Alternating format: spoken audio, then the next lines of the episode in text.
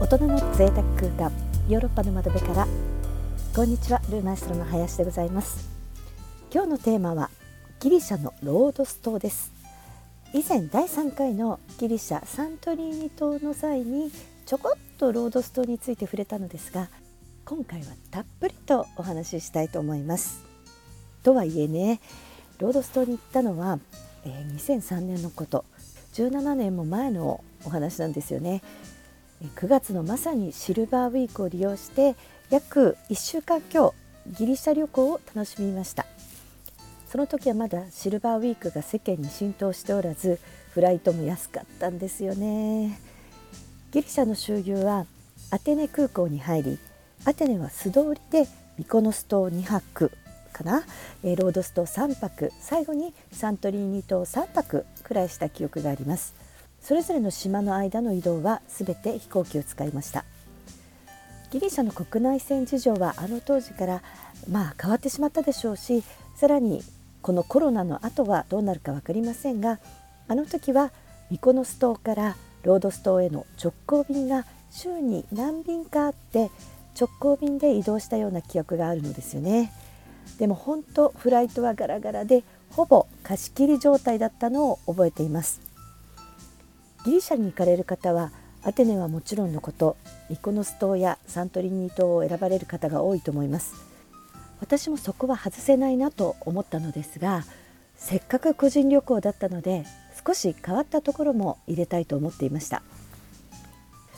私自身は国を問わず実は石の遺跡が大好きでさらに真っ青な海と石のコントラストになぜか見せられてしまうのでそのためにロードストを入れた記憶がありますしかもあのギリシャ旅行は日本からの5人旅だったんですよそれも変わったメンバーでまず私の両親それから母の友人それと私が当時日本で勤めていた会社の友人の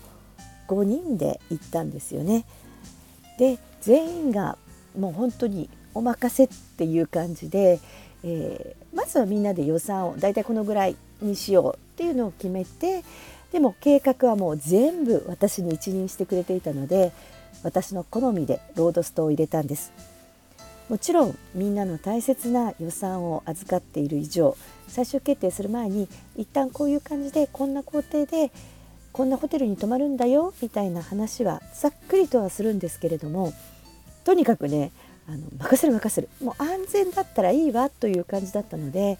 今思うとロードストは実現できたのかなとも思うんです。多分同行者もねよく分かっていなかったと思いますし私もね調べて調べて調べまくったというよりはまずは雰囲気が良さそうだな。まあ石の遺跡があるっていうのももちろんですけれども動きやすそうだな。というのと結構いい素敵なホテルが予算的に許されて工程に無理がないとなるとこれは縁かななんていうそんな感じでその場所に決めたりあとは勘を頼る部分もあったのでまああの同行者に仰々しくプレゼンテーションをしていたわけでもなかったんです。おそらく一緒に行った人たちは実際にロードス島へ行くという実感が湧いたのはギリシャについてビコノス島を満喫しさあ次どこだっけとなったミコノスの最終日の夜だったと思います。あれ？なんでロードス島なんだっけ？ロードスって何があるの？みたいな話題が上がったのを覚えています。さらにロードス島に向かう機内ではあまりにも乗客の少なさにえ？これしかロードス島行く人いないの？えちょっと大丈夫？みたいな。ロードス島への期待が不安に変わり顔色も変わっていきました。え無事にロードス島に着きまして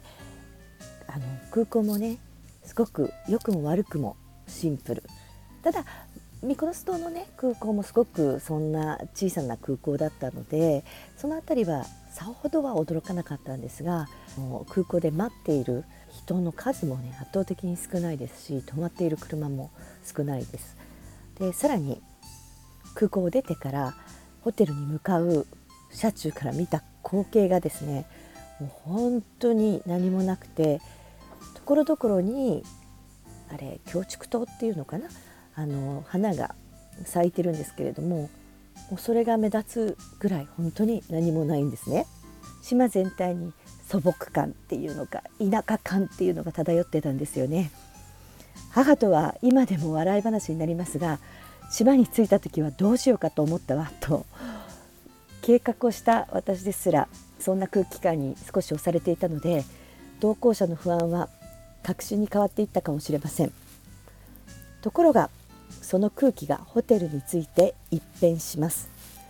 同行者のテンションが一気に上がったんですよ。選んだホテルは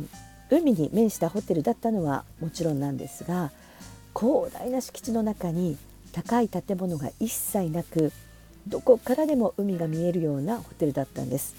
あのホテルのいわゆるフロントとかロビーがある場所それから朝食が食べれるところもガラス張りで真っ青な海が見えます。すべての部屋が一戸建てのバンガロー形式で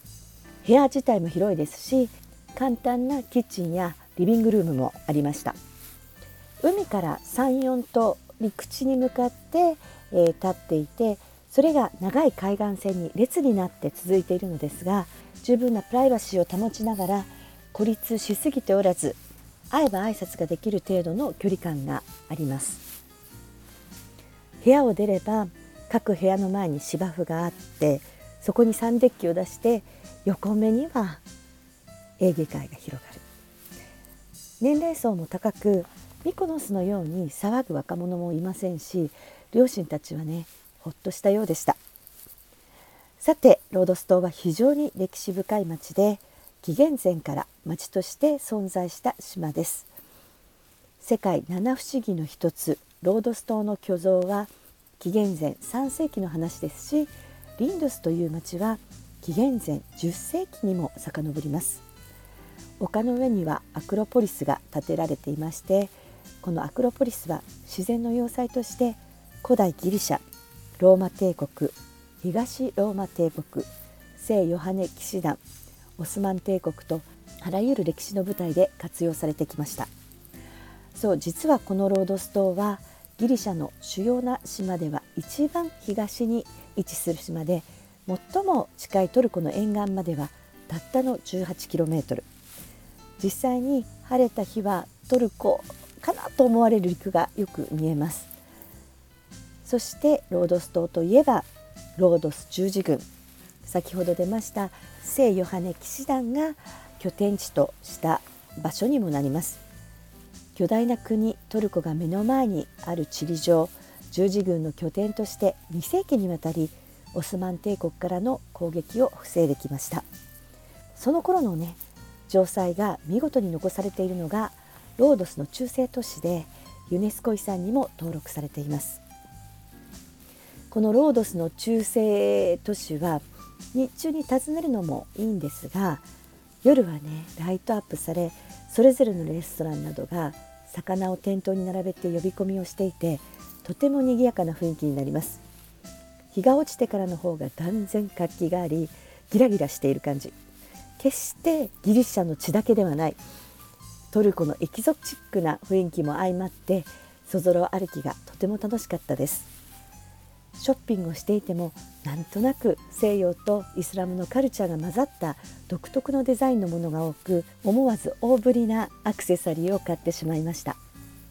ロードス島は特に思い出深くこのス島やサントリーニ島の洗練された感じとは別格で日中の観光客がまばらに歩いている静かな雰囲気と地元の人が夜たくましく働き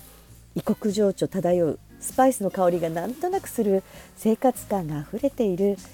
ギャップが大きな魅力を感じる島でした。日中は自分のペースでゆっくりとバカンスを楽しみ夜地元の人に負けないよう活力を温存するどこの島よりも生活感が感じられ大好きな島になりました。